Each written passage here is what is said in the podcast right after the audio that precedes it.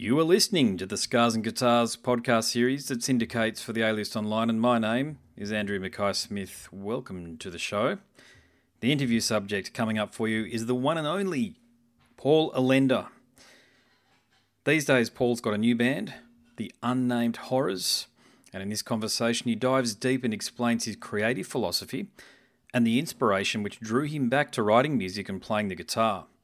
Now, of course, many, if not most of you out there, will be aware that Paul was in Cradle of Filth, the longest tenured member outside of Dani Filth, as a matter of fact. Look, this is an important point. Paul's contribution to Cradle of Filth's success is significantly overlooked. Now, I must say, I've not always understood or acknowledged his role, but that's changed. My conversation with Paul about his time in the band has opened my eyes. But here's the thing I can't share it with you. Look, I know many of you will be hoping that this episode resembles the candid conversations that I've conducted with Stuart Anstis and Nick Barker. Because believe me, Paul certainly has a story to tell. At some point, he might be ready to share his thoughts on his long tenure in Cradle of Filth, and if that time comes, I hope I can help. Now, as long-time listeners will know, I typically post an episode from hello to goodbye with no edits. Look, that isn't the case here. For continuity's sake, and in order to keep the conversation tight and focused on the unnamed horrors, you will hear around a dozen three to four second moments of dead air spliced into the conversation, and that is intended. So please enjoy my conversation with Paul Allender. I'm so used to this talking to people on the other side of the world. It's either in the middle of the day, which you've kindly done for me right now, or it's transverse. It's at two and three and four a.m. Um, oh, nightmare! I mean, it's not too bad at the moment. It's like it's it's nine o'clock at night here now. You're obviously a day ahead. Yes, yeah, that's right. Yeah, are you on the east coast or west coast? Uh, I'm in the middle. oh, right. in, like, it's basically close to the east. I'm like in the Midwest. I'm in uh, Wisconsin, which is uh, just which is sort of like to the side and below like Minnesota. Yeah, it's sort of near Chicago in a kind of way, isn't it? Not not pretty far. much. Yeah, yeah. I'm only um two. Uh, what was it about two and a half hours from Chicago now? Yeah. Well, look, being being British, you're not too different to an Australian, mate. How, how did you acclimatise to living in the states? Because I know that if you're there for a holiday, it's pretty similar, but I take it living there, you probably find that it's very different from where you're from. It is. It's um it's definitely. I mean, it was obviously cool when I first moved there, but it's like once you move, once you live somewhere and you get used to it, then you start to see the cracks and the holes. Do you know what I mean? Yeah, it's mm-hmm. just, it's the same as anywhere. You know, it's the same as if you was going to move to England. You'd it'll be amazing to start off with if you never lived there, but then you'll start to see the cracks and the holes and stuff and everything. I prefer it here to be honest, just because of the space.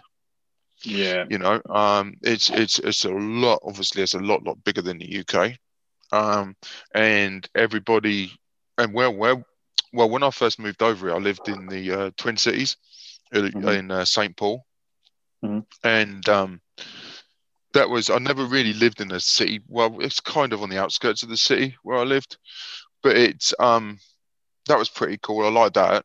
But now, me and the wife, we've moved to. We're in the middle of freaking nowhere now. You know, um, we're in a tiny ass mm-hmm. little I don't know whether it's a city or a town or a village. Well, I don't know, but there's only like seven thousand people there, and that's it. But it, but mm. it's over a it's over, over a pretty large area. You know, um, mm. I, I prefer it because when I was growing up in the UK, a lot of my friends were from a place called Manningtree, and that mm. was a tiny ass little little town, little village town. And where I live now, well, where we live now, it's it, it really reminds me of that. So it's a lot lot more um, it's more recognizable in as in like feeling wise. Hmm. You know, is the so is the weather comparable? Like is the weather comparable no. to back home or different? No, it's fucking freezing here right now. it, is, it is. It was. It was today. We was at like I think it was minus nine today Fahrenheit. Oh wow! Um, yeah, that's that's yeah, horrible. Yeah. yeah. but here there's a lot. Of, there's a lot of snow. I mean, in the UK as a kid, I loved the snow. It was awesome. Mm-hmm. But then that's one thing I liked when I about moving here to where I live now because you're guaranteed on Christmas is going to be a white Christmas. Oh, beautiful! You know, yeah. and it's always and like now kicking in. I mean, because like as a job, I drive an 18 wheeler, and Really? Okay. it's yeah, and and it's and like today, for argument's sake, um, I was driving freaking. I, I it was only like a, I think it was like a 300 mile round trip I did, Mhm. but it's but it was in the middle of freaking snow at minus 11. Oh god, I couldn't know. handle that. It's like it's like 30 degrees Celsius here right now, which is mild for where I'm from. And um, Yeah. it can get up to like yesterday it was 36 degrees or whatever it was. And I've got to say I felt it then because I was doing yard work. But uh, mate, I Yeah. just I, I go through about three or four Gatorades a day if I'm outside because I try to stay outside as often as I can, get some vitamin D Yeah. in, you know, and uh, Yeah. I'm a, you know, my heritage is from the British Isles, so I'm pasty white. You know, Yeah. we've got to be very careful. Um, but I, I don't know how you do it in that sort of weather, mate. I've experienced it a little bit down in Tasmania and stuff, but I can only last a couple of days, I think, before it just. I think you you got to acclimatise to to that sort of weather as opposed to sort of sort of, you know.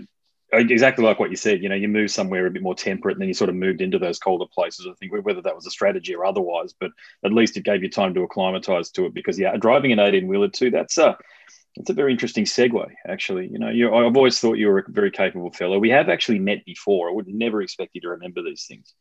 At a fan Right. event, at a fan event down in Sydney. It was back when Gian was in Cradle of Filth. That's how long ago that Oh, was. okay. Oh, wow, that was a while ago. Uh, yeah, yeah, and um, yeah, it, you know those fan things. You know, you sort of you've just jetted in from the UK, and then you're you're meeting you know two or three hundred crazy fans who want all of their stuff signed. So, so I could sense within the band at the time there was a bit of a not do we have to do this, but look, we'd rather be sleeping sort of a thing, which we get all the time in Australia because we're so bloody far away. But just around about the point, mate, you know, fr- from the bands that you've been in the past, of course, Cradle being the the uh, the best known. How on earth did you end up driving an eighteen wheeler? Um, well, when I left the band, you know, I, I, we, well, when I moved here, I was still in the band, and then it just went. I just decided I didn't want to be in it. anymore. I'm not going to go into details, but I decided I didn't want to be Mm. it anymore. And it was, and then and I kind of bounced around jobs and stuff and trying to figure out what I wanted to do because I'd been in the band for so long, and it was Mm. that's all I was like climatized to, you know. And Yeah. then so I want so then I had to look around getting stuff. I tried all kinds of things and nothing really. I couldn't get my head around anything really because it was, I don't know. It was just trying to get used to like normal You- life. You're a musician, yeah. I get what you're saying, but you're you're a born musician clearly. So yeah, it's it's difficult to sort of find a another another um, profession or trade once you've been doing that for as long as what you have.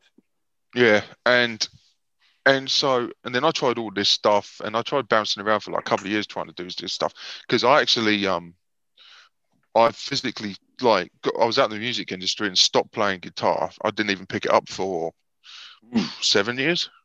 Okay. I think it was. You Mhm. know, I just needed I needed a creative break. I needed to get away from like the whole industry thing because it was just it was it was it it wasn't what it used to be. And also it was it was having a a physical toll on me which was affecting my health. Mhm. You know, so I needed to get away and like just do something different. So I was trying to do all this other stuff. And then I think then all of, I don't know how it come around, but then I was like looking, I was just looking online. Well, actually, wasn't even looking online. I was just like, one day I just thought to myself, huh, what a bit like driving a semi. It just Hmm. just come into my head. I'm like, hmm. So I so I ended up having um a look just because there was a companies that paid for schooling, right? And so like now what then so these company pay for schooling and I just basically looked online, you know, free tuition and da da da and all that stuff. And then it was so ridiculously easy to get into. I don't know why other people don't do it. It's it's it's freaking the easiest job in the world. It really is. Um, but it's but I just applied this company and literally it must have been three weeks later after I'd gone through all like everything gone through like I had like the whole drug screening test done. I had like all this stuff, and then all of a sudden, like, yep, next week you're down in this state. You'll start your truck driving school. I went, oh, well, that's freaking quick. All right then. So I went down there. I, I just went over that, did that, and then like that that was it. And now all of a sudden now uh, all the school loans paid back and all this stuff. I didn't cost me a penny, and it's a decent living, you know. Mm. But it's but what I really like about it is that I drive on my own, and I'm actually with myself, and and I'm being left to my thoughts while I'm driving. Yes. You know, it's it's really it's a really for me it's it's it's a huge it's the isolation thing you know and that's where this new band idea came from. Okay that answers a lot of questions in one sentence and effectively or one statement anyway. Okay so the unnamed horrors is something that you've conjured during these long drives in the in the snow? Pretty much yep. Mm. yeah so what happened was when you know because like i was this is when i was you know i was driving this is when i was still training Mm-hmm. So I was driving. My trainer was asleep in the back on the uh, in the back bed while I was driving, and so I was just going along, and because it was because I just was going into that, you know, and like was going through like some tough, tough-ish times and stuff, and like not not relationship-wise, but like financially and stuff like that. Sure. Yeah. So so so it was a lot riding not so much on my shoulders, but there was just a lot riding on everything to be able to actually get stuff up and get up and running and just get back to normal again. Um, so so what I, so what I did, I was driving and I just remember I got fucking retardedly stupid depressed, you know, mm. and it was to the point where I couldn't go any lower.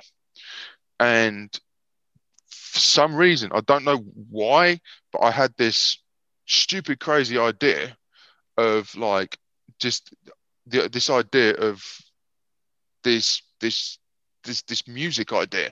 Then all of a sudden I was like, then I was like, hang on a second, I've got these audio books. All right, let's just try listening to one of these, you yeah. know. And I've always been into H.P. Lovecraft, always have done. But honestly, I was really only into it just for like the imagery side of it. I never really yeah. read any of his stuff, mm. and I thought it was a cool imagery and the concept was really cool.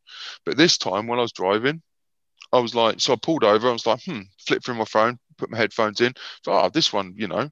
So it's basically just a collection of H.P. Lovecraft stories.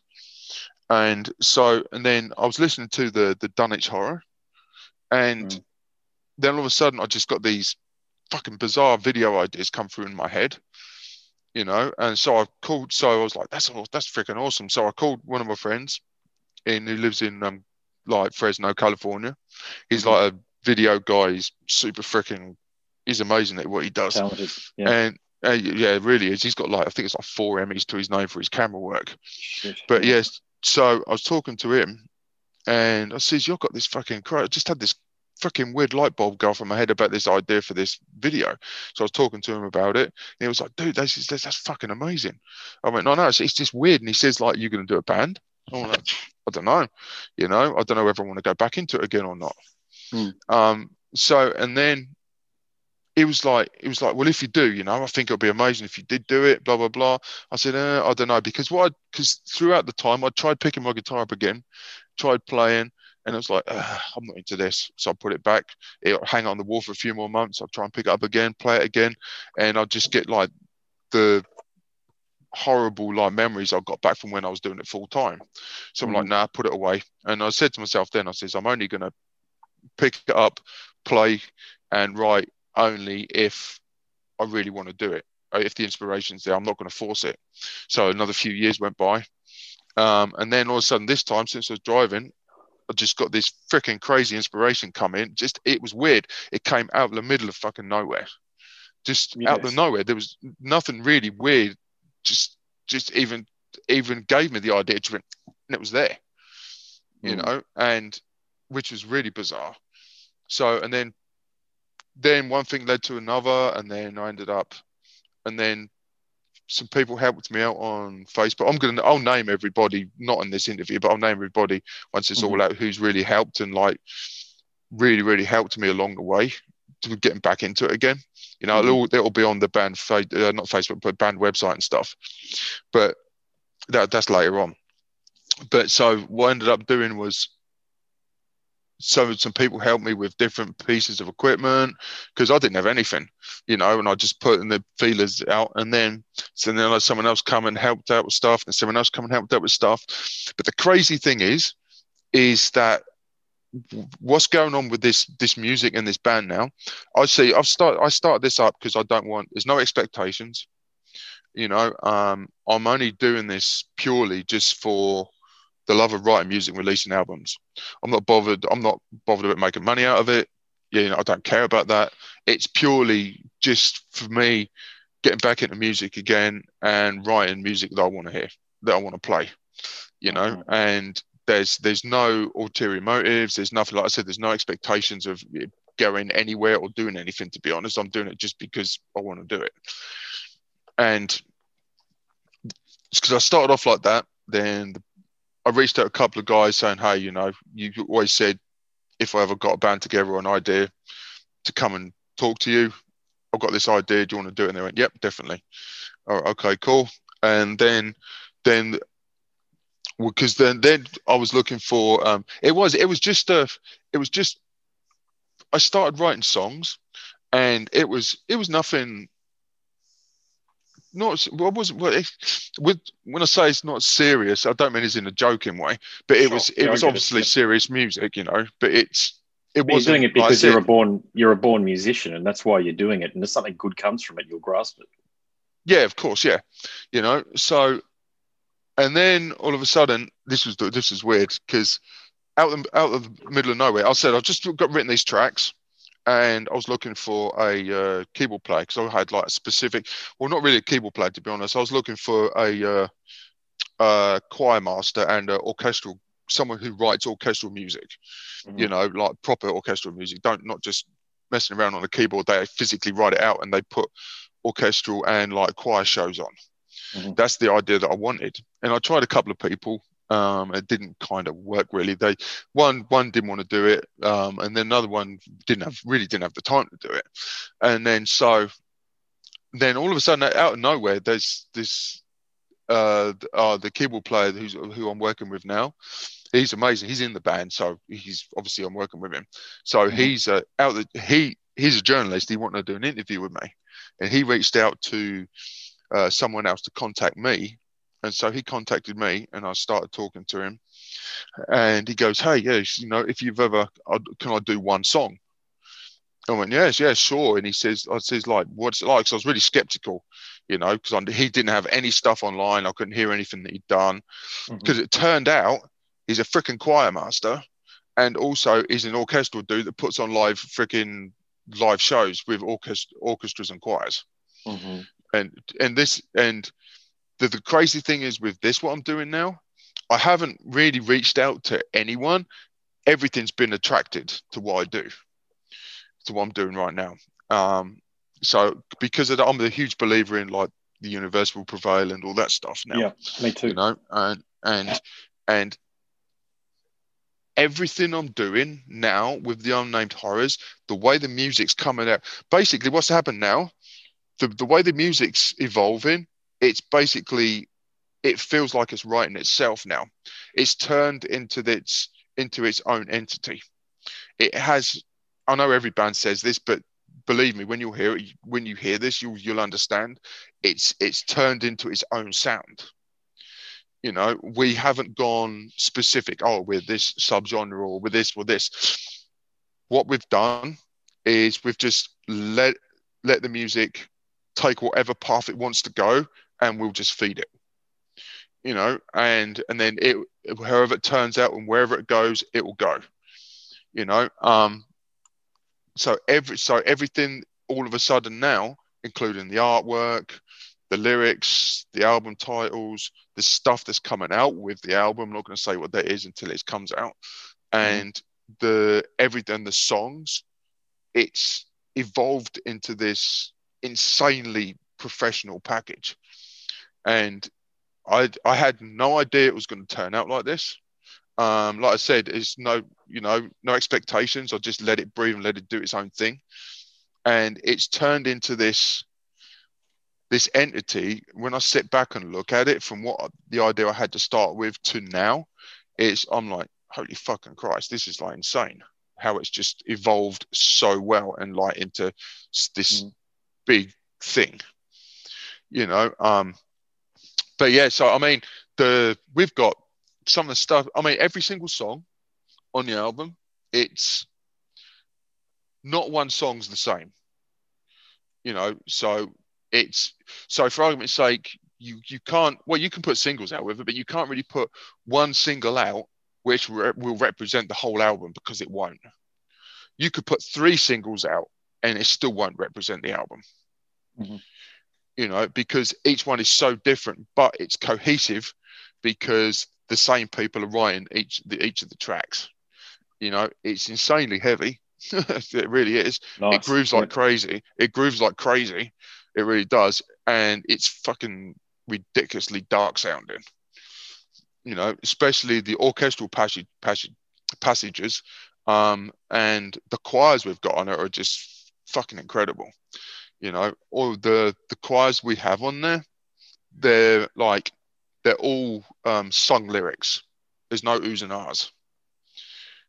Um, so it's it's it's definitely definitely different i can't really you know it's really difficult to put into words what it's going to sound like people are just going to have to listen to it because yeah. when i literally when when like adrian the keyboard player when he sends the stuff through and i listen to it because i'll like i'll arrange the drums and do, do the riffs and the arrangement and the structure then i'll send it to him then when he's finished he'll send it back to me i'm like i'll be like fuck dude this is like it's it's when he puts his stuff on it it makes it it oh, I can't hundred times better.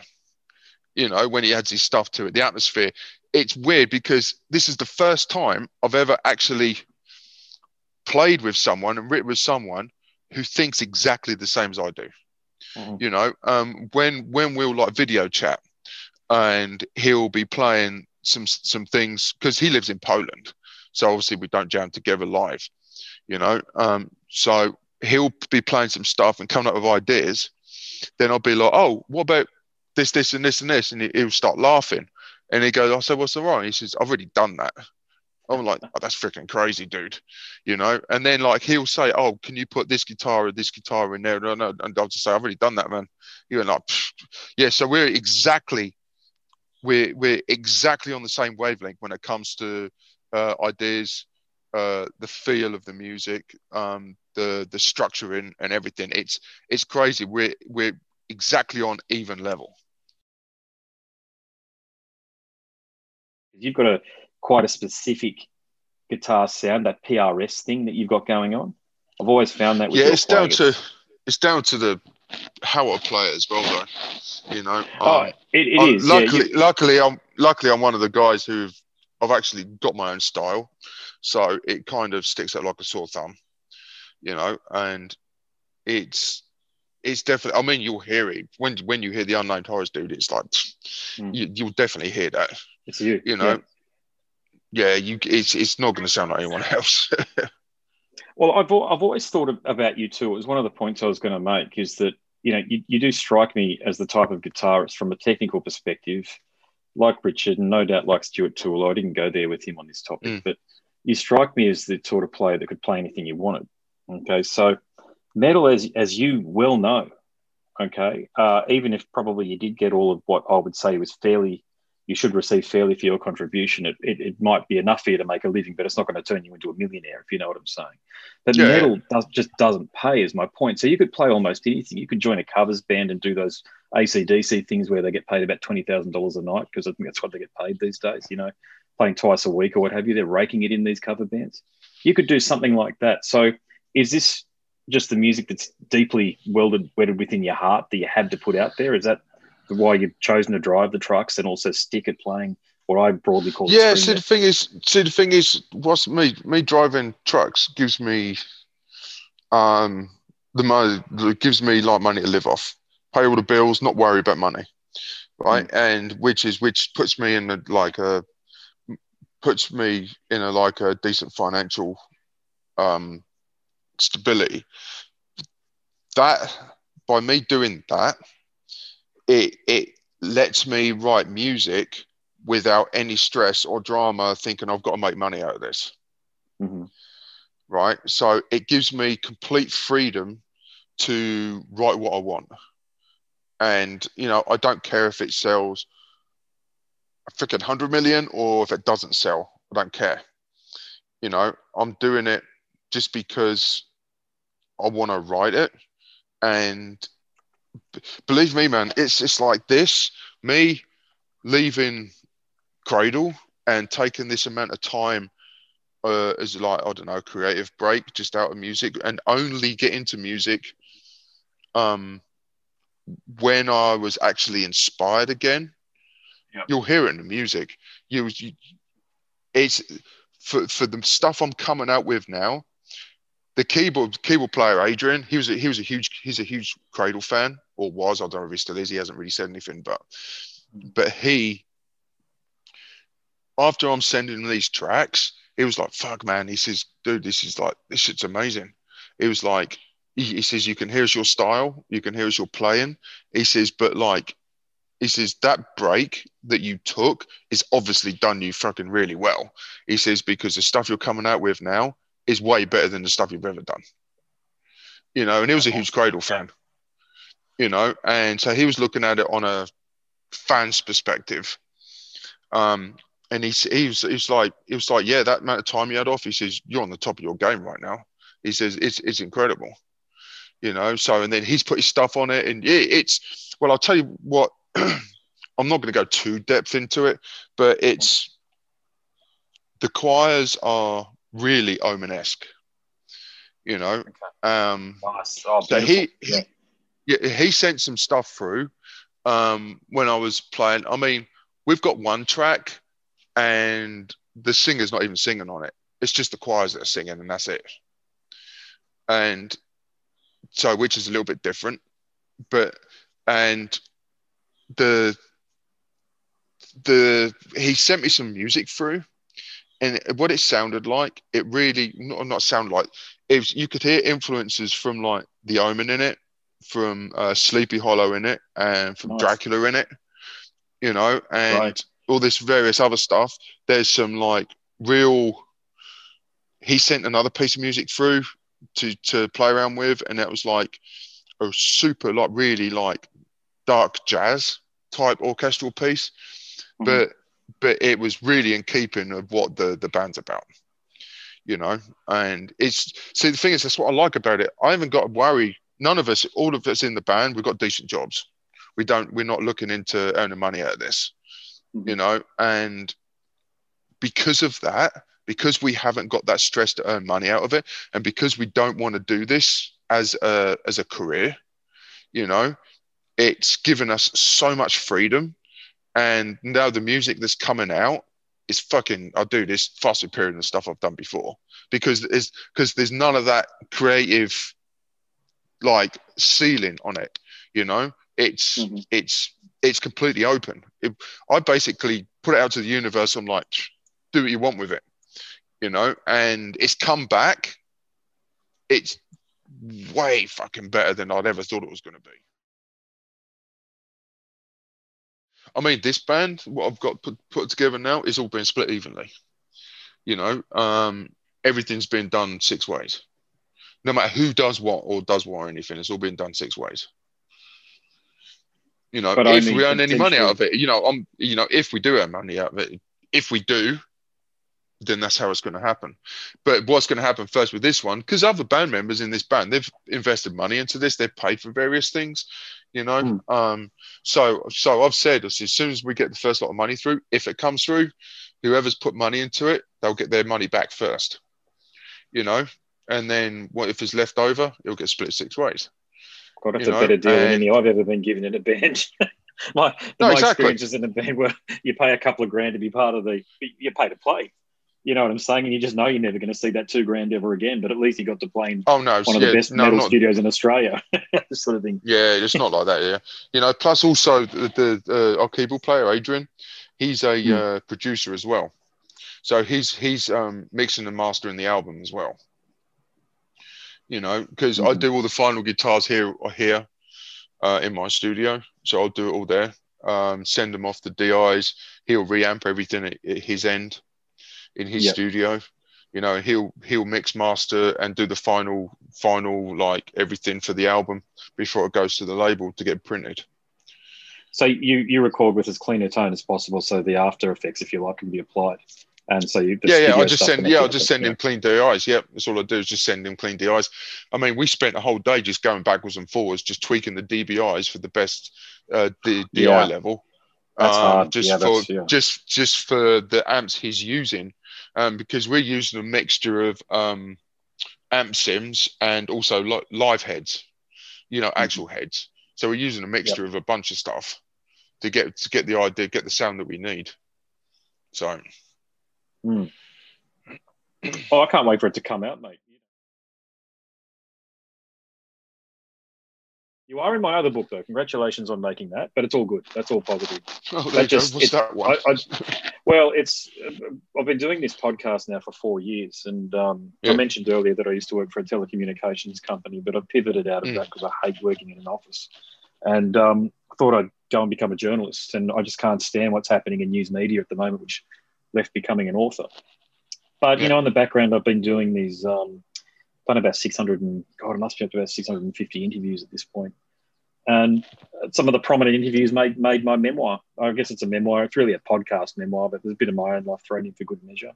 But what I plan oh, on nice. doing, you, you talk about serendipity. That's the word, serendipity, right there. Um, and, and divine providence. They're the two words I was looking for before when I was when I was saying I can't think of the word.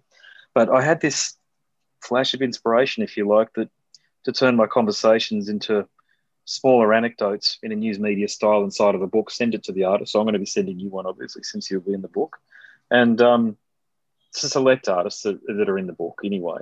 And say, look, I, and I've already written another biography of a Hare Krishna devotee. So I'll send both over and say, look, I can write autobiographies because here's proof, but you're also in my book here because I'm interested in what you do. If you want me to write oh, your biography, thank you very much. That's it. Yeah, you can see where I'm headed to with it. So that's why I'm, I'm yeah. connecting with you big time over what you're talking about when you're connecting with things from the great beyond, because it's happened to me. You got to know this, Paul. People give a shit.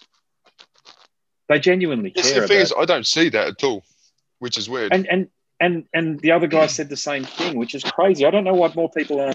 So do you get? I mean, I just reached out to you on Messenger, and, and you you were very pleasant to interact with. Um, or do people do you get a do you get hit up on Messenger on Facebook by fans wanting to have a chat, or anything like that? Or thanks, mate, for making um, music. I've got uh, uh, not really. You know, every now and again when someone finds me, I do. You know, but I mean, if someone writes me, it's usually there's usually not a core few that I talk to all the time. Yeah, but I'll talk oh, to yeah. anyone if someone if someone someone writes me, you know, and I turn and they say, "Oh, hey, blah blah blah," I was a fan, whatever, and I'll go, "Oh, thank you very much," you know. Then I'll just start talking to them like I've known them for years. So I don't, I haven't got that weird ego, or I'm not gonna. I've I've never been that type of person to fob somebody off. Hmm. You know, I'll always talk to him because the end of the day, in the end of the day, it, just because I play guitar for a living doesn't mean to say I have to be an arsehole. But you, have got that down to earth, down to earth working class ethic. I, I you can see, you can see it, you know, with what, the way you've applied yourself to your new role in the, the trucking industry and the like. So of course, yeah, but uh, that that surprises me, mate, because the amount of contact I get from people, um, I can't tell you. As soon as uh, Nick mentioned that he was keen for that book to be written, the amount of messages I got, like you got to write this book, that sort of thing. I mean, I'll, put it out there now, mate. You, you, I, don't have an ulterior motive, but my my my my my greatest desire, mate, is to keep on writing biographies for the rest of my life. I'm 42 years of age. I know what I want to do with my life at this point. You know, exactly. I'd love yep. to write. I'd love to write yours, mate. You know, and the only condition that I put on it is that I'm not acting as PR. Mate, whenever, whenever you're ready, mate, it's, it's an open invitation. Just let me know. Um, I'll send you. Yeah, once this... just died. so you say you're on speaker. no, you're right. No worries. But uh, as I said, man, look, you do have a wonderful story to tell, and if your music inspires people, your words are going to inspire them even more, in my view. You know, but because you know you've got you, have got a story to tell, mate. There's an old, I think you know. Do you, do you follow rugby league at all? Anyway, rugby league. Uh, um, no, coach, no, I don't. I don't ever get a chance to even look at that stuff. well, coach over here um, titled his first biography. Uh, Wayne Bennett, you know, he's a famous rugby league coach over here anyway. But he titled his first yeah. book "Don't Die with the Music in You." And it's not just about being a musician and having all this music in you when you go, what have you. But it's about not letting your story be told. It's about oh, right, okay. and, and and the inspiration that you give to people through telling your story. Because you, you've Yeah. got a hell of a story, man. I mean, if you ever decide one day that, you know, it's it's time, man, it would be it would be something, man, that without doing without the necessary big push and thrust about how controversial a book is or something like that, I, I truly believe that when it comes from the heart, like the way you've spoken to me, man, it sells itself. Because that's people yearn for that shit these days because of how fake social media is. And Oh yeah, it's, it is it is fake. That's why I don't really. I mean, I'm on it, but I don't really go on it that much. You know, I, I don't. like- It's like I said with with the band's um, Facebook page and website. You know, I've Hmm. told, I've already said that. Um, I've already said to the other guys. I said, look, I don't want. I'm not gonna do anything. I'm gonna let um, Adrian, the keyboard player, his wife's in media. So I said, if you want, you guys can look after the band Facebook page. I tell the label they can look after it as well because I don't want nothing to do with it. Um, and also the the band website as well. You know, um, plus also what I want is like I don't I don't want any of that drama. Plus also all the the the chances to um like you know reviews uh, stuff you know when you get comments on the bottom of YouTube Yeah. um that stuff Yeah, you're going to turn it all off, are you? say again You're going to turn it all off, are you? You're going to, it's like, you know, you can disable comments on YouTube. yeah yeah I'm going to Have you seen disable comments on all the videos and everything because I'm not Mm. interested you know because there's always going to be people I just I don't want anything to to to get in the way of my creativity Mhm. So so so what I'm so yeah so I'll just I'll just disable it all disable all the comments and stuff like that. Um, uh, other people are going to look after the the fa- the Facebook page and all the other social media. You know, I'll pop mm. it. I mean, if someone says to me, "Oh, someone's asking a question or whatever," then I'll go and answer it. But I'm not going to be on it looking over it all the time. Someone else can look after it because I don't I don't want to be part of that. You know, I just want to purely mm. concentrate on music you know, and being artistic. I don't want to deal with all that shit. Just just because beforehand there's always been fucking drama, and I just don't want I just don't want that in my life anymore. Yeah, you're done. You're done. You'll get it, man. You're over it. Yeah. Yeah, I am totally over. I'm 50 years old for fuck's sake, and I'm not so I'm not interested in any of that shit. Now I just want to write music and write really cool ass music, just groove the hell out of it, and then just be done with it. You know, that's that's all I'm interested in, just the music. Yeah, and and I think that'll connect with people alone, um, because the social media game, very few people do it well. Um, I just had to study it a couple of months back, and it's hard as shit to get right. And no doubt you know that because of the um, uh, of the services that you're offering um, that I listened to on the podcast, the other podcast I was Yeah. talking about. But it just, I, I haven't, I haven't given uh, almost all of my audience, probably like yours, doesn't come from social media. It comes from actually finding, being curious about the musician and wanting to find them. And um, Okay. I, I won't, yeah, I won't, I won't give Facebook my money, mate. To be honest with you, I can't stand it. I'm on it as an absolute necessity. I'm aware that I'm the product, you know, and same with YouTube. But I mean, what what else can we do? Um, how else do we connect with people? And just going, I know this this is absolutely not about me. Believe me, I just want to make this final point about myself, though. But you know how I'm going to contact people with the with the book is through physical copy. I'm not sending e versions of it because I actually want to give people, show people. I'm going to write a handwritten note inside of it to actually say, look, your music's been meaningful to me, and here, look, we had a conversation, and if you feel like telling your story, guys like Scotty Gorham from Thin Lizzy, see Trey right. from Morbid Angels, but yeah, Scott, these are the people I'm going to be hitting up, man. What I find, mate, is there's a clue in the success of people like Jordan Peterson and Joe Rogan. Probably know uh, Joe Rogan is, don't you? You know his podcast where some of his interviews go up to four hours. Okay. Oh really? Um, now, now my, my podcast episode with Stuart is four hours too, and that's Oh, nice. easily my most. This is a this is a key point, mate. That's easily my most listened to podcast episode over the four years I've been doing this. It's literally got thousands of listens. Um, where a little might on average hundreds, his is up. I don't know, well over five thousand anyway. This sort of thing. And my point in amongst all of that is yes, engaging subject matter, mate, but people are fed up with stuff that's here today, gone next, here this moment, gone next second. They want it. They want these long form conversations like what Joe's doing, and they want to mm. connect with music like what you're making because it's real. People are fed up with the Instagram scrolling, but we seem to be addicted to it, don't we? Um, oh, it's terrible. You know, but but it's but there is that opportunity there. I think, mate. When if you're do, by the way you're talking about doing things and and you're sharing your true passion, which is your music, and you're letting them make up their mind as yeah. best as possible in this fucking world of social media. Oh yeah, I mean, because the end of the day as well, this this stuff that I'm writing, it's I don't, it's you can't. But the only thing, it's there's no subgenres in it. It's there's none of that. You know, um, like I said, I just wanted to do, just do what I do guitar wise. You know, and me- and it, it, it just turns out it's metal, and mm-hmm. so I just want to. I don't. There's there's no subgenres you know, there's no pigeonholing. The the only pigeonhole is just metal music. You know, um, you can't really. You can listen to one track, you'll go, oh, it sounds like this, or is it, or this is the influence. I'm like, oh, fair enough. And then they'll listen to the next one, they'll like, oh wow, so, okay, so this one's like this influence then. Then I'll listen to the next one and go, oh shit, this one's totally different. This one's this influence, you know, and it, it, it sounds like, yeah, obviously I've got, I basically wanted to write music that um, being influenced by the bands that I grew up with.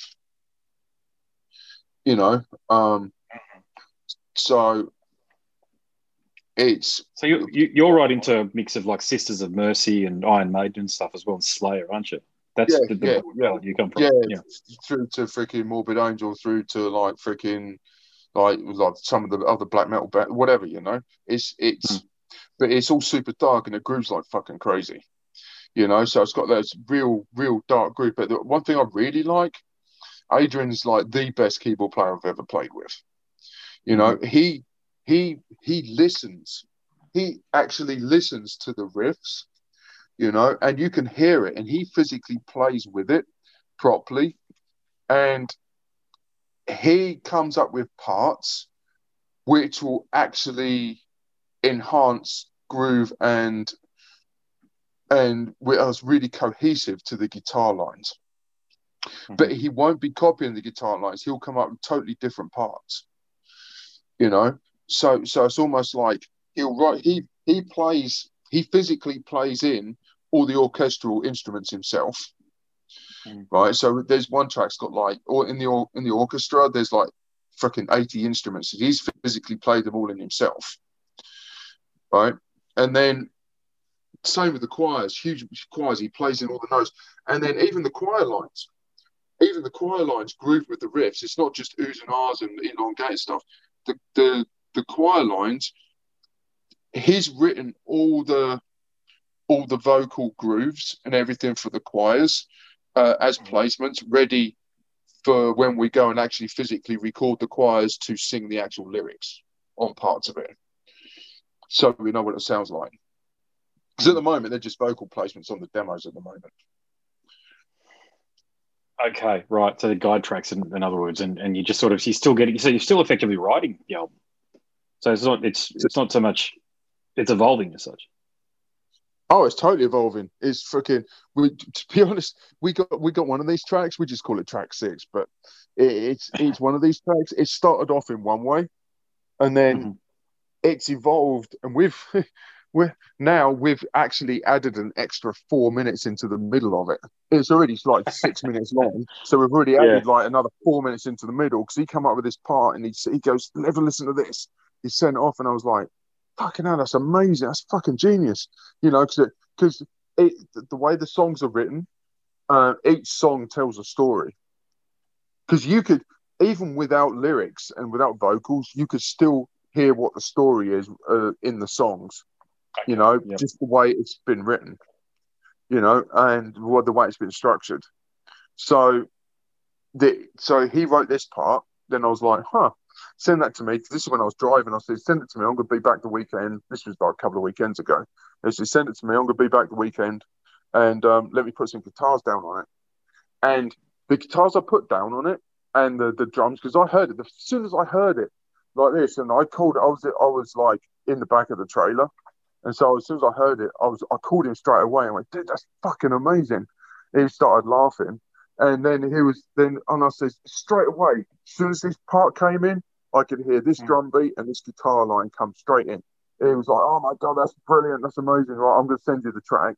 He sent me the track. I came in, I played it in, and it's fucking the centerpiece compared to what the rest of the song is like is a bit of a tangent, but but under the concept and the way it's written and how we've made everything flow, it's really cohesive.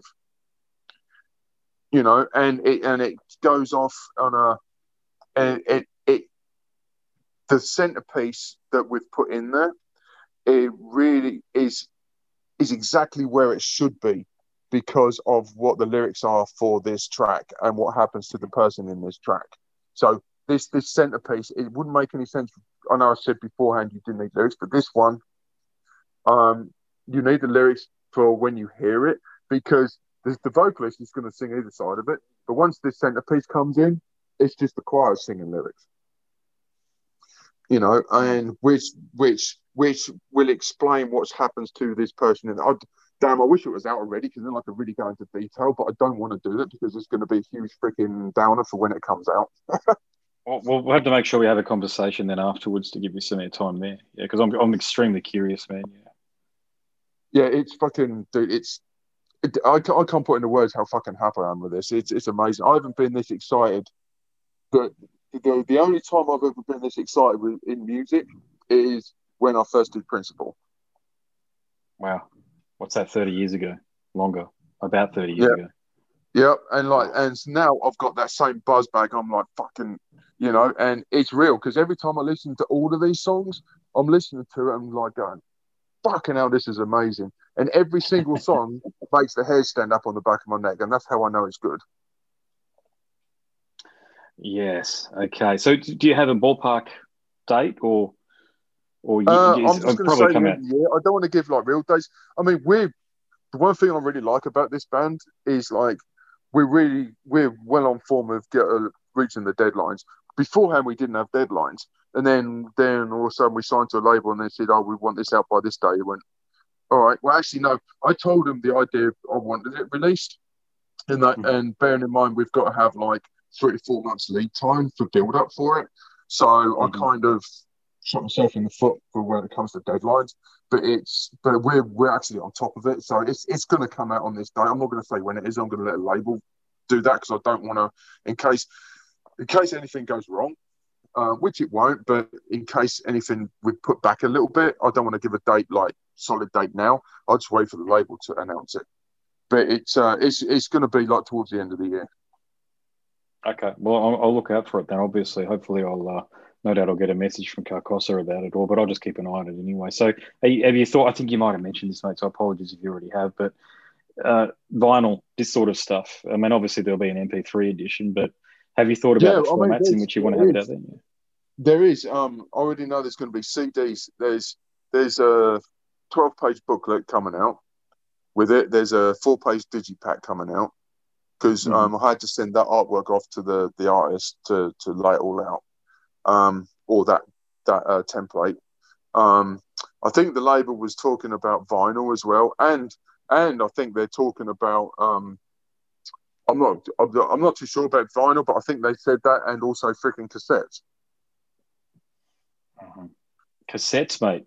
They are roaring back in. I can tell you, um, Sentient, uh, yeah, Sentient Ruin, that label, it's an awesome label, man. They do a lot of stuff on. I think just about everything that they've had out there is on cassette. And I've got a couple of them, man. And I've actually tapping, if you can hear that tapping sound, that's my cassette player lately. Um, I've been listening to stuff on that. I can tell you, mate, it's the uh, it's it's an analog signal, I think, or not signal, but it's an analog construct before it goes to the digital signal and brings it to me. But it feels different. You know that? Yeah. I wouldn't say it's as good as vinyl, of course, but it actually feels better than listening to an MP3. That's for bloody sure. Oh yeah, yeah. I'm really looking forward to vinyl to come out with this album, man, because this artwork blown up to vinyl size is going to look fucking incredible. Are you, know, going to do it's- t-shirt packs and all of that sort of stuff? You know, fans love that sort of shit. So they, They, they're doing, they, I know the labels doing the shirts and the merchandise. Hmm. Um, they're doing like the, I think it's the black and white ones or whatever. They, I think color. I don't know what the. To be honest, I haven't even really got into them. I'm not. Whatever they do for merch, they'll go off and do it. You know. Hmm. Um, but I know for like album shirts and like all the extra stuff, um, for merchandise, that we're going to do it ourselves. Mhm. You know, all the all the other little fancy little bits here and there, and the other coloured full colour shirts and stuff. We'll just do all that ourselves. You know, um, but then again, we might even just we might just do like the odd one here and there. Um, but I think what we'll do is like if we ever play show, um, and it's worthwhile while us doing it, you know, then we'll get like some like full color stuff printed up just just to sell at that. That's the only place you'll get it is at the show, um, and then it won't be available anywhere else. Yeah, special things for people. Yeah, they people love that shit. Yeah, they do that. Look, Queen did it when they came here. Guns N' Roses did it too. They- From every, from bands that are starting out to seasoned professionals like yourself to the biggest touring acts on the planet seem to be doing that. Um, it, so it just makes it just makes it the the experience.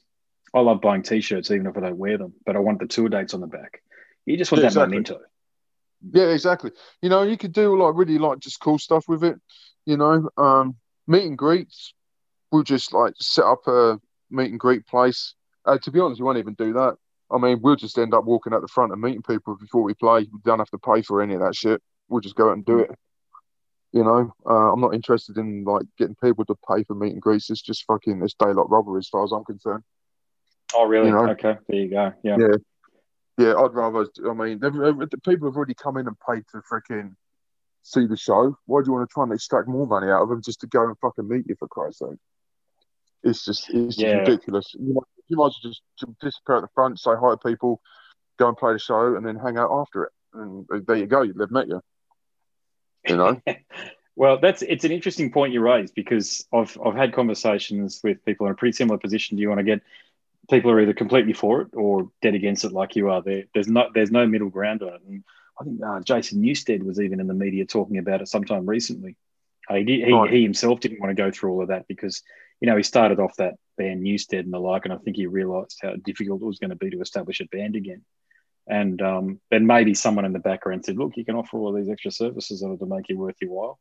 And I think he thought maybe he came to the same conclusion you did. So that, that makes sense, I suppose. But the, the only other point that I could the point I could raise around it though is that some fans are very nervous about meeting who their heroes are, and and I've got to say, you would be a hero out there to people, so they might not feel comfortable comfortable say meeting going up to a bar and talking to you, this sort of thing. So if you ever did decide to do the paid meet and greets, you just you of course you're going to get the people that want to meet you anyway, pay for it, but you might be giving people an opportunity who have who are just used to paying for things, for example, and are too nervous to approach you randomly.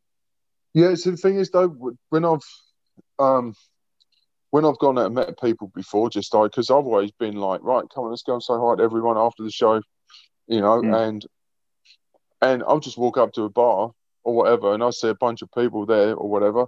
I'll just like if if they if I see people like looking at me, I'll just walk up to them, say, hey, how you doing? Whatever, blah blah blah blah blah. I'll start talking to them, you know. Do you want a beer? Do you want Mm. a beer? And I'll buy people beer. We'll just have a few beers or whatever you know, and then I'll say, oh, well, no, I'll chat, thanks, great for chat, chat you soon, and I'll see someone else looking over, and go, hey, how's he doing?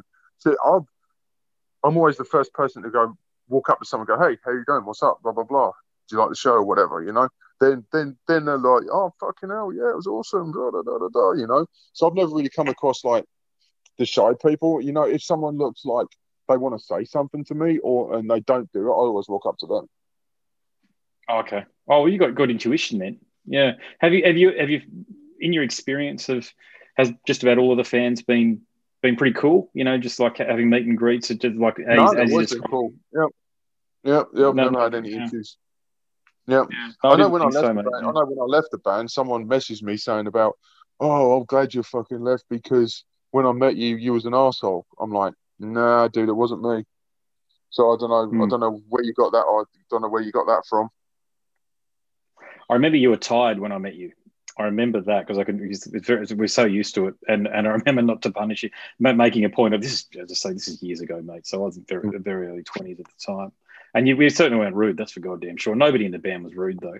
Uh, maybe I wouldn't say Danny was rude, but I think you know he might have just been a, a little bit over by the time I got to him because I was at the tail end. As a fan as I was at the time, I was keen to have a chat to him because I bought this vinyl that the um, that the the second recording of Dusk lineup signed, so the Stewart lineup signed. So I Oh, bought yeah. that for for 200 or 300 bucks, well overs for back then, with all due respect. But anyway, I wanted it. My mother was prepared to pay for it for my birthday at the time, anyway. And I wanted to tell Danny that I had that, but I said, "Look, I got that." And he goes, "Oh, goes that that that fucking thing or something like that." I said, "Oh, I got it," and I thought it was pretty cool. He goes, "Oh, oh well, that sort of a thing." And I thought, oh, "Okay."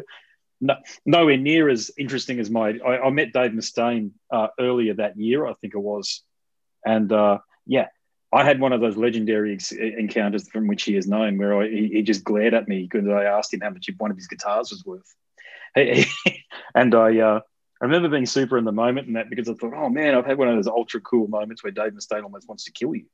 Um, so bit bit different to my experience with Danny, but no, I remember, remember yourself. I remember Adrian being very cool. Um, having a quick chat to him. I, th- I thought John was great too. I think he was drinking out of a he was either drinking out of a bottle of wine or he was drinking from a glass from a bottle of wine. I can't remember. It was one of the two. Red wine it was at the time. Um, and I remember you were right at the end. I remember you were the last one, and um, ha- having a quick chat to you. Then I can't. I think we might have talked about guitars. It was just a quick one, but I can't remember the detail about it. But yeah, I would agree with that. Plus, look, I've spoken to so many people, mate, who, who've got backstage stories and stuff, uh, not pleasant ones, I mean, and your name has never come up. So there you go. Yeah, I know. I always kept us. See, the thing is, I've always kept away from drama. You know, um, doing like that music then like that, it was a career, and I was mm. I treated it as a job. You know, mm. and then at that time when I was living in England, when I got home, my home life was totally different.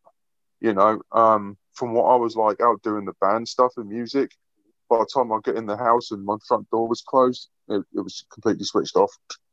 You know. Yeah. Have you so, have you got um have you got children? Yeah, I've got one. He lives in it. Well, he's not really a kid. He's twenty five. Wow. Okay. There you go. Yeah. And you you sort of so you've you've, you've had a chance to have a family, in other words, and uh, so you've had that yeah. commitment as well. Yeah, yeah. You know, it's like it was it was it was it was weird, especially because like at the time when he was growing up, it was it it was it, it was hard because I was always if the, the band was like freaking really busy, you know, so I was constantly on tour. You know, so so unfortunately, which I really regret, I missed out on that side of it um, with him growing up. But you know, you can't, you obviously can't like freaking wish it back because it will never come back.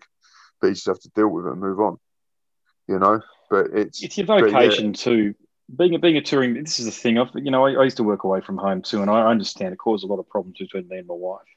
Ultimately, not at first because the money's good, but after a while, it just it just I had to stop doing it. Um, yeah, it, it but I mean the thing is, as a musician, your lifeblood of your income is touring.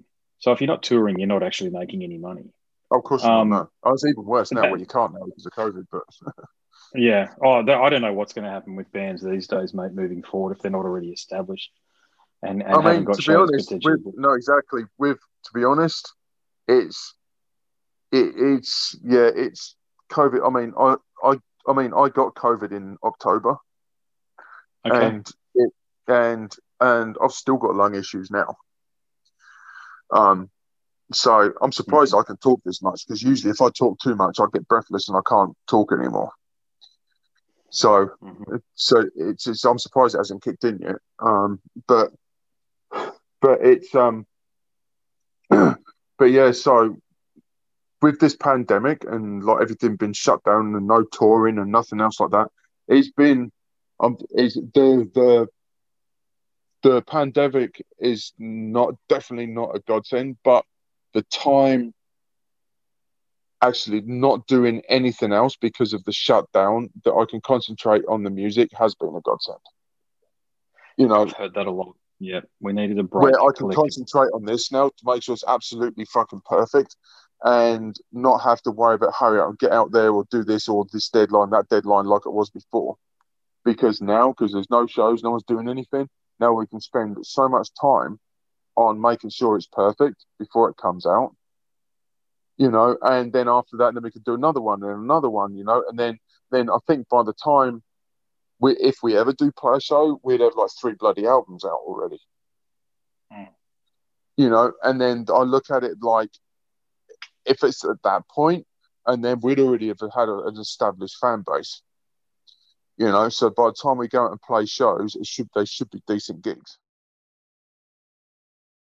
It's just like some people said like I'm too controlling, which I'm fucking not, you know. But I'm, I, I tell people black and white how it is, and if they don't like it, tough fucking shit. You know, I don't like all this mincing around fucking with your words. You know, Mm. if I don't like something, I'll say I don't like that, but how's about doing it like this? Or how's about like doing it like that? I won't just go, I don't like it, I'll, I know I haven't got a solution. You know, I will actually, I will listen to it and say, yeah, I don't like that, but what about this, this, or this? And this is what I'm like in this band. And they're like, yeah, let's try it. No arguments. They go, yeah, let's try it. And they'll go and do it. And then they'll be like, actually, that's fucking awesome. Or they'll go, eh, I'm not really sure about that one. All right, then we'll just go go with this the original way. There's a lot of like to and fro in, uh, especially between me and Adrian. He'll send me something, and I'll be like, dude, that's fucking weird. And he'll go, no, just just give it time. Just play some riffs on it. Play some riffs on it. And I'm like, actually, this is fucking awesome. You know, so so there's a, so this band, there's none of that. There is absolutely none of that drama at all anywhere. There's not even a fucking hint of it, and everybody's just just fucking getting on with what they do, and they're as happy as hell. Yeah, you, inspired me to think of um, that movie Moneyball. Have you seen that film before? That baseball film? Yeah. Yep. You know that bit where Brad Pitt is giving what's that that guy's name? Like a bit of description. Great actor. Can't remember his name though. Is it not Galifianakis? No.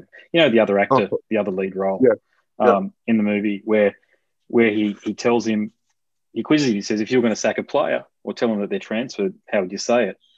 And he flubs about for a bit, and Brad Pitt goes, "Mate, it's not working out anymore.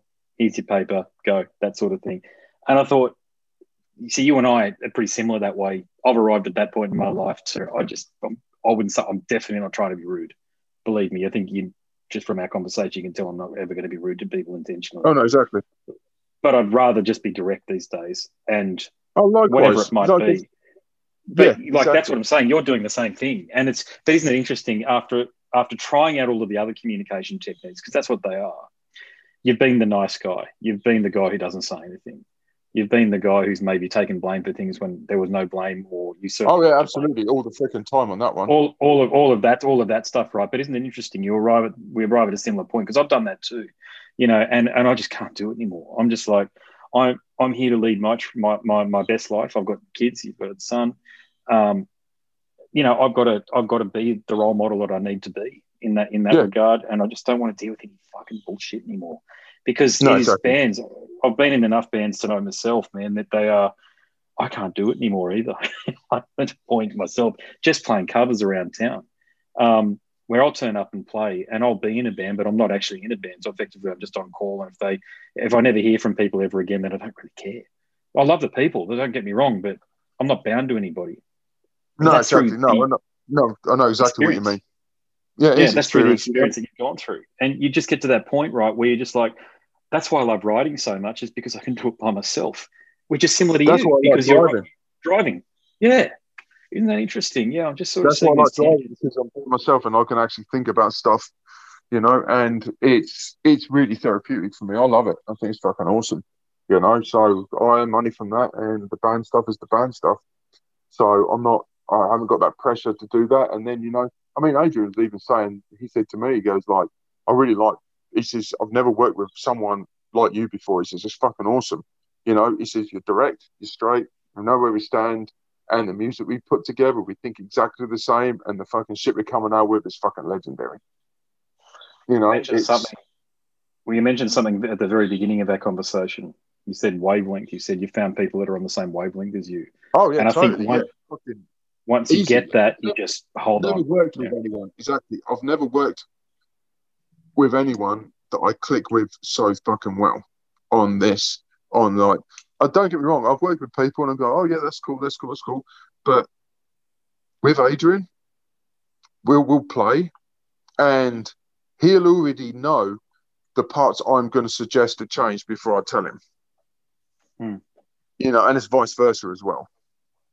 You know, and it's it's it's it's, it's fucking amazing. It's like with Ken, the the, the singer, because some of the stuff he's writing, especially when the, some of the, the the the choir lyrics he's writing, is fucking. It's the way it sits in with the lyrics and with him and him singing with the choirs and stuff, it's fucking, it's so goddamn dark. It's, dude, it's, you're gonna love it. It's fucking, it's, it's almost like, oh, it's really hard to explain, but it's almost written like a musical, as such. But but that sounds weird. It's it's not like that. But if you was to try and explain it like that, it is almost like written like a musical. Oh, mate, I, am excited for you. I can hear how excited you are, mate, and that's Dude, that's always been the clincher for me. So yeah. Dark. It's like, oh my god. Well, my, my wife hates it because I, I, I'm the sort of person that will watch paranormal activity to put me to sleep and my yeah, in a house by myself. You know, I mean? yeah. my wife thinks because she hates it. My daughters can't stand horror films, but see, to me, Pinhead's a hero. and yep. So, yep. you know, from Hellraiser, Clive Barker. You know, I, I want to see how much carnage you can wreak. You know, but I, I listen to all sorts of very dark and incredibly. Um, I try to find the most evil, and I don't look at it all. I don't know whether you can see me on on um, Zoom at all, but mate, I just look like a dad. But I love really dark and evil shit. You know what I mean? I've just always been that way, and i am a regular bloke. I you know love rugby and everything else too, cricket, yeah. you know, whatever. Yep. But yep. I just in my for me, and I, am not. I don't even have any mates that are in the middle. It's just me by myself. Um, but it's just one of those individual pursuits. So I can't wait to listen to it, man. I'll, I'll certainly be aiming to get it on vinyl and cassette, actually, because I've sort of a cassette here. Um, but you know what? You know this sort of music again, man. I instead of watch Paranormal Activity to help me put me to sleep, I'll listen to this sort of stuff to go to sleep, and, and it does oh, yeah, it in a great way. I have a great sleep. It's, yeah, you'll love it when you when you fucking hear it. It's it's it's got a shit ton of energy. You know, it's like each song's totally fucking different from one another, but it all mm. all fits right in in the whole story. Like I said, it's just pure accident. It's come out like a concept album, pure accident. Mm you know, mm. and and that's not that's for me. It's, that's not coming from me. It's it's it's like it's mainly from the singer Ken. He's the way he's writing the lyrics. I spoke to him the other day. Oh yeah, blah blah blah. This track comes going here. This one's going to go in this part, and you know, and then the lyrics are going to explain this part and this part. And I'm like, fucking, all right, dude, you go for it. I'm not going to stop you. You're on a roll, so you go for it. You know, and and and it's him that's turned this into a concept um to match with the biography. I'm like, fucking dude, you're on a roll. You go for it, do what you want to do, you know. And it's yeah, like I said, it's it's basically turned into its own beast. And all we're doing, we're just feeding it, and it's going off and and it's taking its own direction. It's happening. Yeah, it's just happening. It's just meant to be. Like, like another thing you said earlier, I like what you said there. It's just this. I don't think people trust their instinct and their intuition enough, and, and you clearly have here you've had something come to you and you're like, you've got these all these. Let me ask you this: when you when some of these ideas started to strike, did you already have a HP Lovecraft audio book in your phone somewhere, so it was just very easy for you to press play, or did you have to actually go and seek it out? No, I don't. The weird thing is, I already downloaded it and I had it on the fucking phone for about saying. two years already. I had it on yeah. there, but I hadn't heard it yet, so I forgot it was on there. Um, and then just one day driving, I thought, oh, you know, because like I didn't want to listen to music anymore. I was listening to like Celtic Frost and all that stuff, and I thought, hey, I don't listen to this anymore. This is overdone. Hmm. What? And I, then I was like, I was like audio books. I couldn't even find the freaking app on my phone where the audio books were, so I had to Google it first to find it. so, so, so, and then I found it and I opened it up. and went, oh fuck yeah, I've got this HP Lovecraft one in there, haven't I? But it's, there's loads of stories. Yeah. And so I just started like listening to like the Dunwich horror, and fucking as soon as that kicked in, fucking light bulbs kicking off, and but yeah, I got super depressed driving, and it was like at the point of my lowest depression, a real fucking lowest. It's when yeah, the universe reached out and like, there's your idea, you go for it, and then you're not meant to feel and, that way, yeah.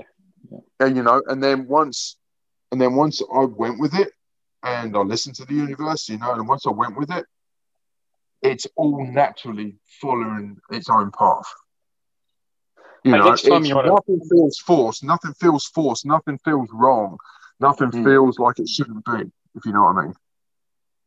Oh, I do get it. And, look, I've got to share that the reason I um, mentioned, did you already have the HP Lovecraft books in your possession in some way, which you clearly did, when the idea struck, when the inspiration struck us, because I, when my father died, I um, a mate had given me this CD, a DVD. This woman called uh, Esther Hicks. You might have heard of her. You know the Vortex stuff. Have you heard of any of this stuff? Yep. Okay. Well, he gave me this DVD back when my father died, and we had.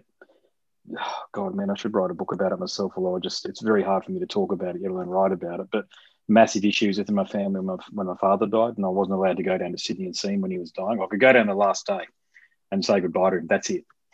But I had this magical experience afterwards where I felt I was given a glimpse of where he was headed to. That's all I can describe what it was like. And lo and behold, this DVD was already in my DVD player because it's that long ago. And um, I thought, well, I'll, I'll, give this thing a fucking listen because I've got nothing left to lose. I put it on and it answered just about every question I had about the great beyond and how I should be focusing on trying to get things in, to materialize in this dimension, that sort of thing. Um, yep. So yeah, there's a, there's that element of serendipity there that I like about it. And to me, when you've got that connection with the universe, as you've described it, that's when actual things do happen. That's when magic happens. And I'm not even. I'm. I'm. I'm very. Oh no, I know exactly. I see. The thing you is, I started I mean? watching a. Yeah, yeah. I started watching a program on Netflix called The Secret. yeah, that's the same thing. Yeah. Yeah, and I started like just dabbling with that a bit, you know, and yeah, fucking next thing I know, you know, I started like really getting into that and like doing all that stuff. And next thing I know, I've got um where I am now with this band, and it's fucking incredible. You know, so just, just so talking it, to you, it feels like you're meant to be there in that part of the world doing what you're doing, even from the job perspective. Because if you didn't do that job, you wouldn't have had this inspiration strike. No, exactly, exactly. You know? You know, is basically I was put to do this job, and by doing this job, I've now actually got where I am now with the music side of it. So it's it's it's definitely the path that's been set out for me again. You know. So you've really got this.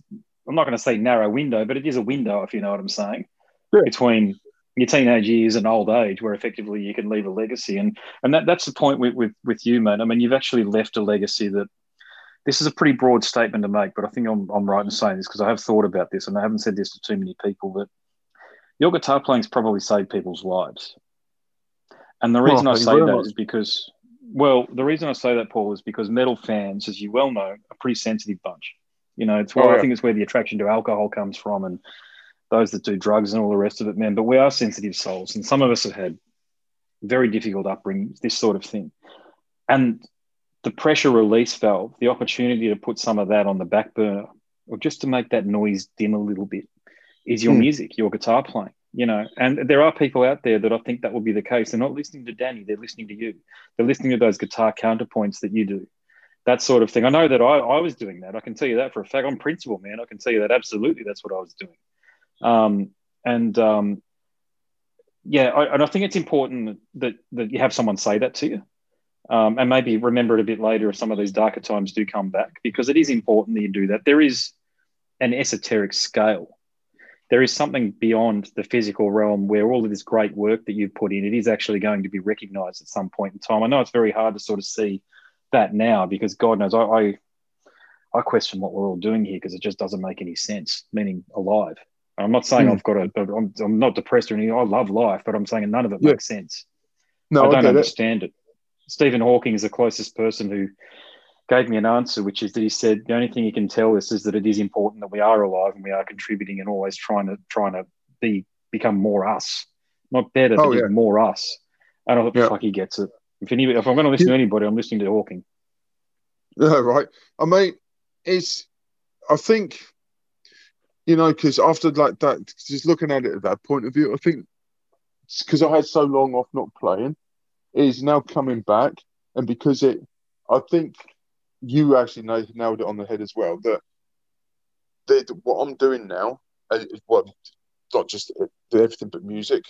It's mm. I think it's definitely the right point in time, and I'm meant to be doing this um, because not like I said before, nothing feels forced, nothing feels wrong at all, and every time I hear a new piece of music come out, it's absolutely spot on you know. And the, I mean, the, Adrian again, like the keyboard player, he's like, he's he's convinced this album's going to be fucking huge. But I'm, I'm like, dude, I says, I don't care if it's huge or not. Mm. I'm doing this purely just for just the love of writing music. You know, I don't care Yeah. if it doesn't sell anything or if it sells fucking hundred copies, whatever. You know, I don't care. I just want to get it out there so people can actually hear the the ideas that I've got, and I'm basically just getting back into playing guitar again, just plain and simple, just that, and I'm just writing music that I want to write because I like doing it. You know, there's no other, like I said, there's no other um, ulterior motives. There's no other. I'm not planning on trying to get another music career off the ground or fucking any of that shit. To be honest, I don't want that anymore. Uh, I just all I want to do is just release an album, just get it out there, and just get people to enjoy what I'm doing, and that's it. Just that's really that simple. it's it's noble, and I hope it turns out, man. And and and yeah, something tells me that I, I think you got to be. You, oh God, I'm not telling you anything you don't already know, but the long game's the way to be in it. But you've got to have the right reasons. That the, and when I say the right reasons, they've got to match what's in your spirit and your soul. And it sounds like you've done the hard yards. Oh, this is totally 'Cause it this is. Totally matches. This this this new band, this music I'm doing definitely matches. Hmm. Yeah, I was saying, man. I, what about the, the video side of things? Did you mention the video uh, component? That's the, the images and the graphics that you're putting together. Yeah, um, uh, the ideas I've got for that, um, I'm not going to say because it's it's the, the the camera works a little bit different, um, but it's there's it's pretty fucking dark again as well. It's not just the typical. I mean, a couple of the, the videos I had, ideas I had, they're just performance videos, but with a slight twist to it. You know, um, just to really suit the music and really suit the band atmosphere as well. They're not going to go off on tangents, just us jumping around on fucking, you know, just like oh here we are in a fucking warehouse or whatever. You know, Mm. so it's it's definitely a lot of thought. Um, definitely with a few other people involved. It's um, well, put it this way, it's definitely in keeping with the the unknown horrors like um entity that it is. Mm. You know, but but then again Yeah. though, I don't know when we were going to shoot that because of the whole fucking lockdown, COVID and stuff. But it, all the ideas they're on paper, and then once we can get round to it, we'll get round to it. You know, because I know one thing I'm not going to do is fucking lyric videos. Those things are terrible. Oh, thank, thank God! I'm clapping. Oh, thank God you say that. Oh, know, that's never. what that's is it never with those happen. things? They're terrible. Oh, I don't understand why people do it. They, they're, they're so fucking cheesy. It's unbelievable. Oh, they are. I, I'm so glad you said that. I do not understand them one bit. Just don't do a video or do a live video or something. I don't know, but don't do a lyric video. I say, when Oh, the label puts out, when because the label wants to release some singles, um, Hmm. leading up to the release date, and I just said to them, no fucking lyric videos. It's not happening. You know, I, I says all you want to do is just put the album. Um, so they said, yeah, we'll just do an album picture. We'll do like the um, uh, the the label logo, you know, and on a black background. I said, yep, that's all you need to do. I said, don't any fucking motions. The only time when somebody's going to see a video from the band is when we've shot it professionally and it comes out officially. Mhm. That's the only fucking time. Until that happens, you're not going to see any visuals on video. Okay, sweet, good. Thank you for doing that. By the way, yeah, it's uh, a lot of the nuclear. Bla- I love Nuclear Blast, by the way, but a lot of their bands do that, and uh, I can't watch them. I've watched too many of them, suffered through them for the purposes of just getting a uh, some ideas for questions and interviews, this sort of thing. But they, they are just a, to me, my opinion is they're a cheap and nasty way of trying to communicate with the fans. Oh yeah, Um, there's just and- uh, uh, this is the cop out. I don't understand why Yeah. you'd want to. I don't understand why, in my view, I don't understand why you want to cheapen your band by doing that. Why? Right. Why would you want to do? Why would you want to invest in something? And some people charge a fortune to do that stuff as well. So why would why would I you want to do? Yeah, why would you want to do something like that? See, my my argument's always been, why would you want to do something that somebody else has already done a million times? Hmm. I don't I don't get why you just want to jump on a bandwagon. You know, um, it's the same with like anything, any music, guitar playing or whatever. You know, um, because you'll get like people go, oh yeah, start a new band, and they'll go like, oh yeah, or why don't we play music like this band, or we'll play this band's music, or we'll do this. Well, why do you want to do that? Um, if if so I I understand if you do if you want to do it just for playing guitar sake, yeah, great. If you don't want a career out of it, but if you're looking into getting like a music career out of it and you're looking for long term, then why do you want to do something that somebody else has already been recognized for? because it's not going to happen. That.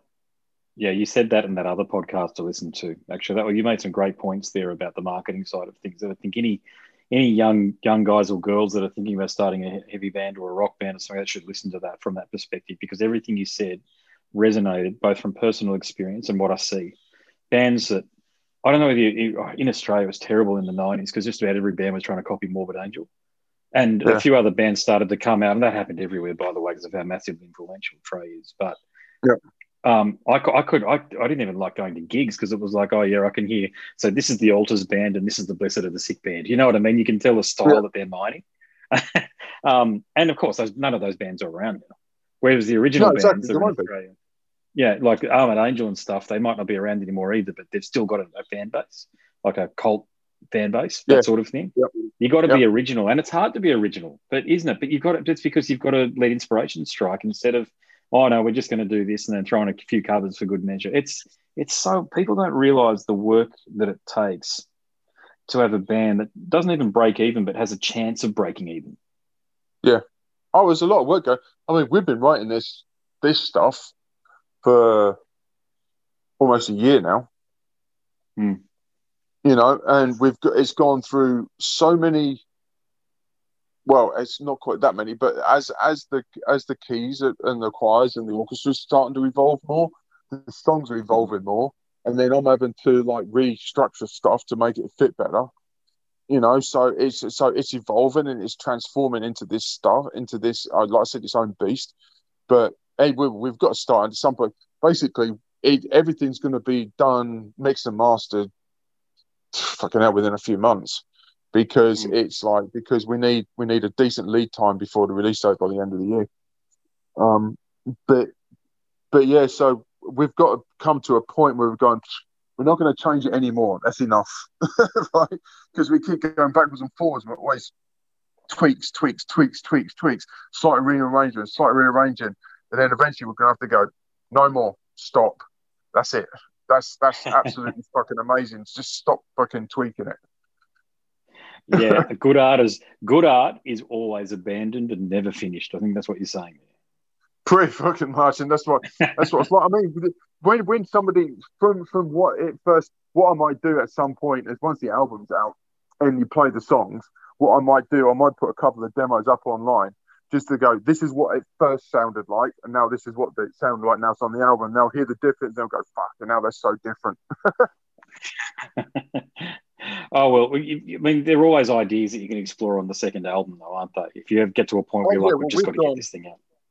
Yeah, we've gone for the for the second album. I was, when I was talking to Adrian once, and I said, like, you know what I want to try and do?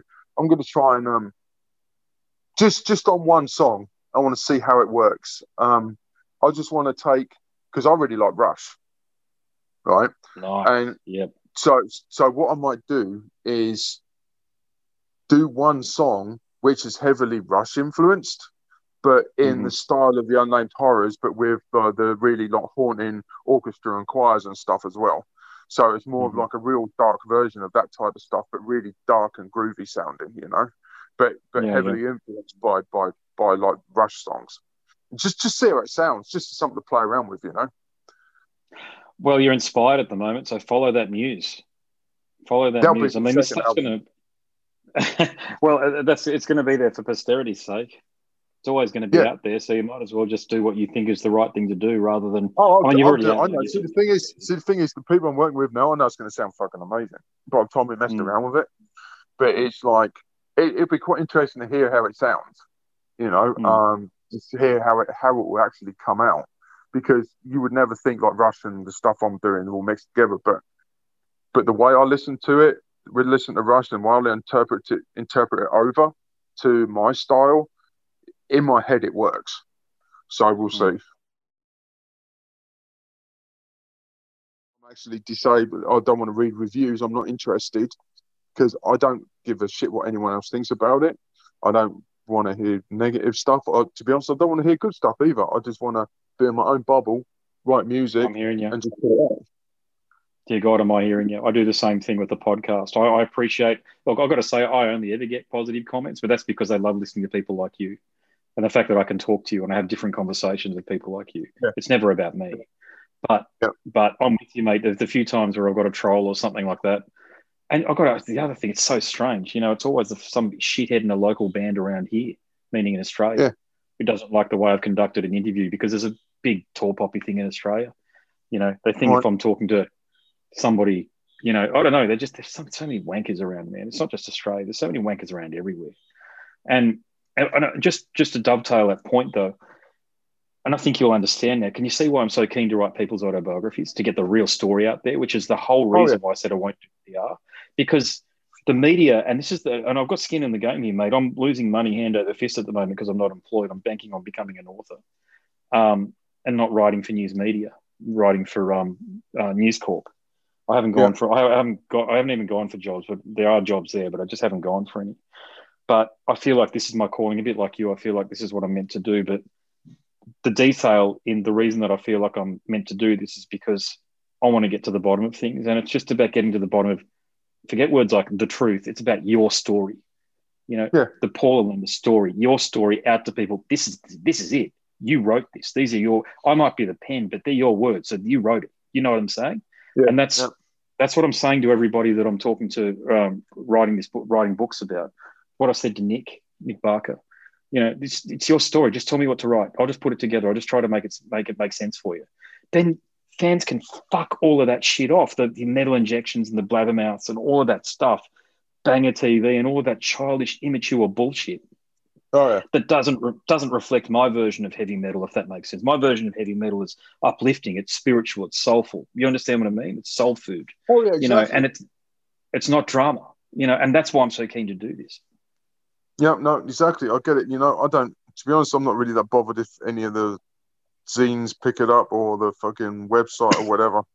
I just, I just don't. I'm not bothered about it because, you know, in the end, yeah, I just not because the experience I've had with them before. I'm like, it's, it's I'm not going to have anything tarnish the hard work that's going into this album and the role I'm on right now with it and like the love and like the inspiration I've got going for it you know so i'm so I so all that so through experience all that drama went through through experience i've, I've severed all of it you know Yeah, for- I've for the best, I've completely cut, I've cut the heads off of it i'm not interested you know um because i'm not going to have anything getting in the way of me actually physically enjoying my guitar playing again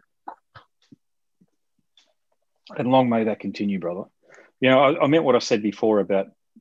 Of course, I don't know for sure. I probably never will, but I do believe that you're the type of guitarist, given your your you, the breadth and the span of your recorded catalog, someone somewhere along the way has been having the very worst day of their life, far worse than you and I have ever had. And they might have listened to your music and they've made a decision. Well, this has made me feel a bit better. Maybe life isn't completely fucking shit. And, Yeah, and I do I mean, totally believe that's that's happened. I mean, that's that's another reason why, or no, another one of the reasons why the, the the songs are about what they're about. You know, it's I, I did like I said, I didn't want to write about. I mean, the the the Lovecraft influence is purely aesthetics. It's not the music. You know, um, it's the music is obviously tied in with it because it's all psychological, but it's um or the lyrics should I say because it's all psychological but the I wanted to do something which was more present today so you've got people whether they're kids adults or whatever old old grandparents whatever no matter how old you are everybody goes through some point of lows in their life you know Mm. so and these songs are about um those lows, people dealing with depression, people dealing with suicide, dealing with loss and stuff like that. So what we've done, there's that's that's the general feel of it. But like I said, it's written on a psychological level, which keeps it in the concept of H.P. Lovecraft. And because um, and we've and it's been directed, like I said, it's been directed towards the guy in the biography. You know, so it's not about one one actual person. So it's a whole of like the feeling of like the the whole the the lower the lower part of like human life. You know, on a psycho- psychological level, human life. It's been remained a little bit more fictional because of the guy. It's about the guy in the biography. haven't spoken to a massive detail about it with Stuart, but he will have to be part of it. Um, but Nick, of course, is on board, and and when Les saw, and I can finally find him and chat to him because God knows I've reached out to him, but he doesn't check his socials. Don't blame him, but still, I just can't reach out to him. I'll do the same thing for you too, man, with the book because you were certainly in there. You you recorded that book with um you recorded that initial version of Dusk and wrote the songs on there, which I I there's two albums that changed that band's career. That's Dusk and um and Cruelty. Uh, without those two, the the career doesn't happen afterwards. Of course, and you're the bedrock of that through Total Fucking Darkness and and um, Principle of Evil made flesh. And look, as I say, mate, I'm curious. I want to get the truth. If it's not the, it's you know, I don't want to use words like the truth, but it's your story out there about these sort of yeah. things. And, and I do, and I meant what I said earlier too, man. Like, I'm not expecting it to happen in the next year or two, or maybe even the next five. But hopefully, you remember we've had this conversation, man. And whenever, whenever you're ready, and I hope you are ready one day, man, to tell to put your story out there, your book that is. I'd love to help. Yeah, cool, dude. Yeah, definitely. Yeah, yeah, we'll, yeah. We'll, we'll, chat about it when it comes to it. Yeah, as I say, no pressure. I'm, I'm definitely not the guy, man. You know, I mean, look, it's um, meaning that I'm not the guy to put any pressure on anybody on these sort of things. Yeah, yeah, definitely. Yeah, yeah. So we'll chat about it once that time comes. That's it. My conversation with Paul Allender from The Unnamed Horrors, and he also used to be in Cradle of Filth. My name's Andrew Mackay Smith, and I'm the host of this show, Scars and Guitars, the podcast series. Thanks for tuning in.